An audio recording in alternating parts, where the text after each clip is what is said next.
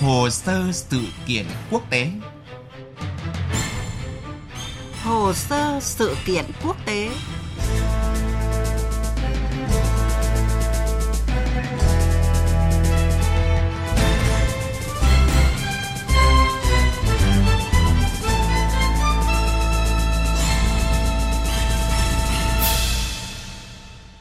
Biên tập viên Phương Hoa kính chào quý vị và các bạn. Thưa quý vị, đất nước Sri Lanka vừa phải trải qua một lễ phục sinh đẫm máu với hàng loạt vụ đánh bom liên tiếp nhằm vào các nhà thờ Công giáo và khách sạn hạng sang tại thủ đô Colombo hôm 21 tháng 4, khiến ít nhất 290 người thiệt mạng và hàng trăm người khác bị thương. Một lần nữa, những mầm mống xung đột, mâu thuẫn ở Sri Lanka, quốc gia đa tôn giáo, đa sắc tộc cùng với nhiều di chứng của chiến tranh và các biến cố trong lịch sử đã nhấn chìm quốc đảo xinh đẹp trong bạo lực, đặt chính quyền nước này trước rất nhiều thách thức. Những vụ nổ đầu tiên đã được ghi nhận tại nhà thờ Thánh Anthony ở thủ đô Colombo và nhà thờ Thánh Sebastian ở thị trấn Negombo phía Bắc. Tiếp đó, các vụ đánh bom được ghi nhận tổng cộng tại 8 địa điểm khác nhau, khiến hàng trăm người thiệt mạng và thương vong. Chính phủ nước này đã ngay lập tức ban bố lệnh giới nghiêm, các trường học đóng cửa. Chính phủ cũng thông báo quyết định tạm thời cấm truyền thông xã hội nhằm ngăn chặn tình trạng lan truyền thông tin không chính xác và sai lệch. Bộ trưởng Tài chính Sri Lanka Mangala Samaraweera cho rằng các vụ tấn công là nỗ lực để kéo Sri Lanka trở lại những ngày đen tối nhất của cuộc nội chiến. Các vụ tấn công tạo ra căng thẳng tôn giáo và cực đoan tại quốc gia này, kéo đất nước trở lại những ngày đen tối của những ngày nội chiến. Các vụ tấn công diễn ra trong bối cảnh Sri Lanka đang có những bước khôi phục về kinh tế xã hội và các lĩnh vực khác sau cuộc nội chiến đã phá hủy đất nước trong gần 30 năm. Mặc dù chưa có cá nhân và tổ chức nào đứng lên nhận thực hiện vụ tấn công, nhưng Bộ trưởng Quốc phòng nước này cho biết đã nhận diện được các nghi phạm và đây là các kẻ cực đoan tôn giáo. Hầu hết các vụ tấn công có thể đều là đánh bom liều chết và do một nhóm thực hiện. 2 ngày sau thảm họa, ngày 23 tháng 4, chính phủ Sri Lanka đã ban bố tình trạng khẩn cấp và tiếp tục truy lùng thủ phạm loạt vụ tấn công liều chết. Lực lượng an ninh Sri Lanka nghi ngờ một phong trào Hồi giáo cực đoan địa phương có liên hệ với nước ngoài đứng đằng sau vụ tấn công. Trong khi đó, các nhà lãnh đạo trên thế giới đã đồng loạt lên án vụ tấn công.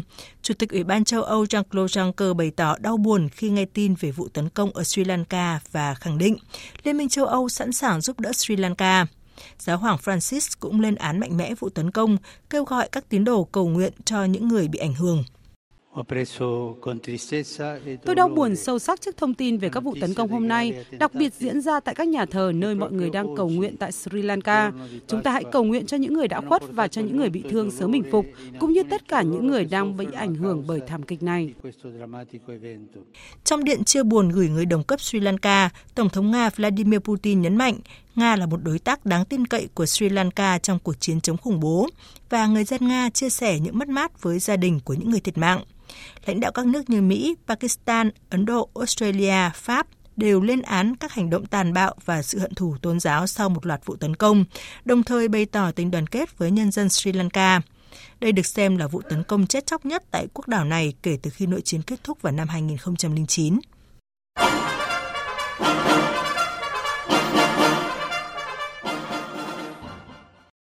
Vâng, thưa quý vị, thưa các bạn, nhìn lại lịch sử Sri Lanka, đất nước này đã phải trải qua hàng chục năm nội chiến và xung đột.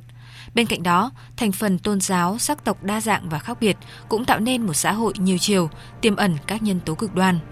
Đây có lẽ là một trong những nguyên nhân chính đã dẫn tới loạt vụ tấn công khủng bố chấn động vừa qua. Quốc đảo Sri Lanka vốn có lịch sử dài chống chủ nghĩa khủng bố và ly khai. Năm 2009, cuộc chiến gần 30 năm chống tổ chức ly khai cực đoan những con hồ giải phóng Tamin đã cơ bản chấm dứt. Tuy nhiên, ở một đất nước đa tôn giáo, đa sắc tộc như Sri Lanka, những mầm mống xung đột có lẽ chỉ tạm lắng xuống và vẫn luôn tiềm ẩn nguy cơ bùng phát. Tại Sri Lanka, cộng đồng người Cơ đốc giáo chiếm khoảng 7-8% dân số, người Hồi giáo là 10%, Hindu giáo chiếm 13%, còn lại là Phật giáo. Xung đột giáo phái và sắc tộc đã trở thành vấn đề dai dẳng tại đây. Như sự xuất hiện của tổ chức những con hổ giải phóng Tamin và cuộc chiến tranh đẫm máu ở Sri Lanka từ năm 1983 cũng được cho là bắt nguồn từ những mâu thuẫn giữa cộng đồng người thiểu số Tamin theo đạo Hindu và cộng đồng sắc tộc Sinhala theo Phật giáo. Mặc dù chiến tranh cơ bản đã kết thúc 10 năm trước, nhưng đến nay Sri Lanka vẫn chưa thể thực hiện hòa giải và giải quyết thỏa đáng quá khứ xung đột. Từ năm 2011, liên tục xuất hiện những làn sóng tấn công nhằm vào cộng đồng Hồi giáo thiểu số tại Sri Lanka. Tháng 6 năm 2014, Sri Lanka phải ban bố lệnh giới nghiêm tại khu du lịch miền Nam nổi tiếng của nước này sau khi căng thẳng giữa cộng đồng người Hồi giáo thiểu số và tín đồ Phật giáo quá khích leo thang thành các cuộc đụng độ, làm gần 50 người bị thương. Tháng 3 năm 2018, bạo lực tôn giáo bùng phát và lan rộng buộc Tổng thống Maithripala Sirisena phải ban bố tình trạng khẩn cấp trên toàn quốc và triển khai quân đội ở một số khu vực bị ảnh hưởng nặng nề nhất. Theo đánh giá, thậm chí các cuộc tấn công và bạo lực tôn giáo diễn ra không phải do tự phát mà là có tổ chức. Năm 2016, chính phủ Sri Lanka tiết lộ 32 công dân nước này đã gia nhập tổ chức khủng bố nhà nước Hồi giáo IS tự xưng và rời bỏ đất nước. Một số báo cáo còn tiết lộ các thành viên IS ở Ấn Độ có quan hệ với Sri Lanka, làm dấy lên lo ngại sau khi IS bị đánh bại. Nhiều khả năng những thành viên của nhóm khủng bố này sẽ tìm đến Sri Lanka.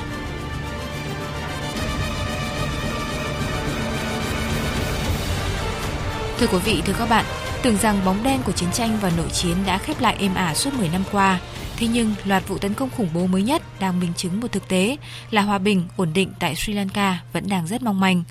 Đối tượng của loạt vụ tấn công đẫm máu tồi tệ vừa qua không chỉ là người dân mà còn cả khách nước ngoài, cho thấy sự bất mãn và mâu thuẫn không những luôn tồn tại âm ỉ mà còn đang lớn dần, chỉ chờ cơ hội là bùng phát. Trong khi chính quyền Sri Lanka đang nỗ lực tiến hành điều tra thủ phạm loạt vụ tấn công khủng bố, có khá nhiều giả thuyết về thủ phạm cũng như nguyên nhân dẫn đến vụ tấn công liên hoàn vừa qua. Có ý kiến bình luận đây có thể là hành động của những phần tử Hồi giáo cực đoan nhằm trả đũa các vụ xả súng tại hai đền thờ Hồi giáo ở New Zealand giữa tháng 3 vừa qua, khiến gần 50 người thiệt mạng.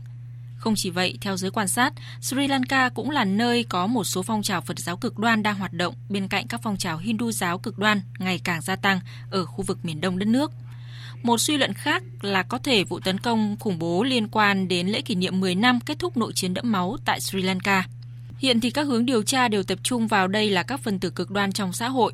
Các động thái của chính quyền Sri Lanka sau khủng bố như là ban bố lệnh giới nghiêm, tình trạng khẩn cấp, cấm tạm thời các trang mạng xã hội hay là gấp rút truy tìm thủ phạm cũng đang tạm thời khiến cho người dân yên lòng.